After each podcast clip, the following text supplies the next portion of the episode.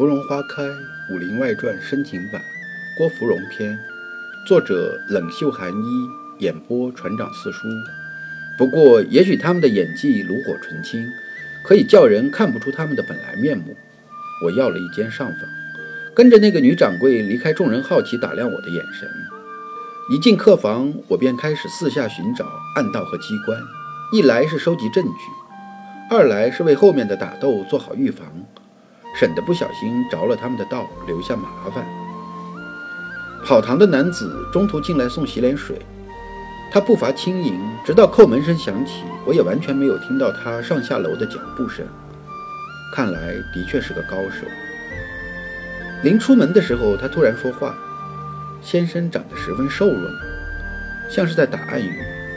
我以防万一的用了一招分筋错骨手制住了他的双手。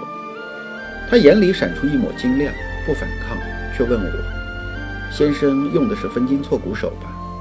你怎么知道？我反问。你就说是不是吧？是又怎样，不是又怎样。我松开手，放他站在一旁。他一自由，立即飞奔出去，并大喊道：雌雄双煞来了！我一愣，大吼：是雌雄双侠！跟着下楼，楼下已经乱作一团。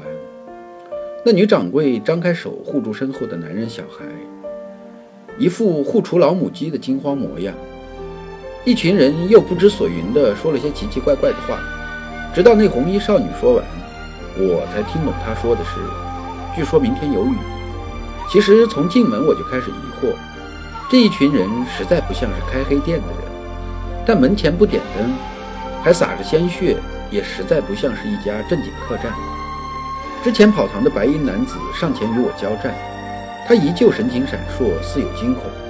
我用了金绦掌，但很快我便发现我错了，我更应该用青霜剑，因为跑堂的白衣男子用了江湖上最厉害的点穴功夫——葵花点穴手，于是我便再也不能动弹，像是一具没有行为能力的木偶，被一身油腻的胖厨子扛进腥臊的后院。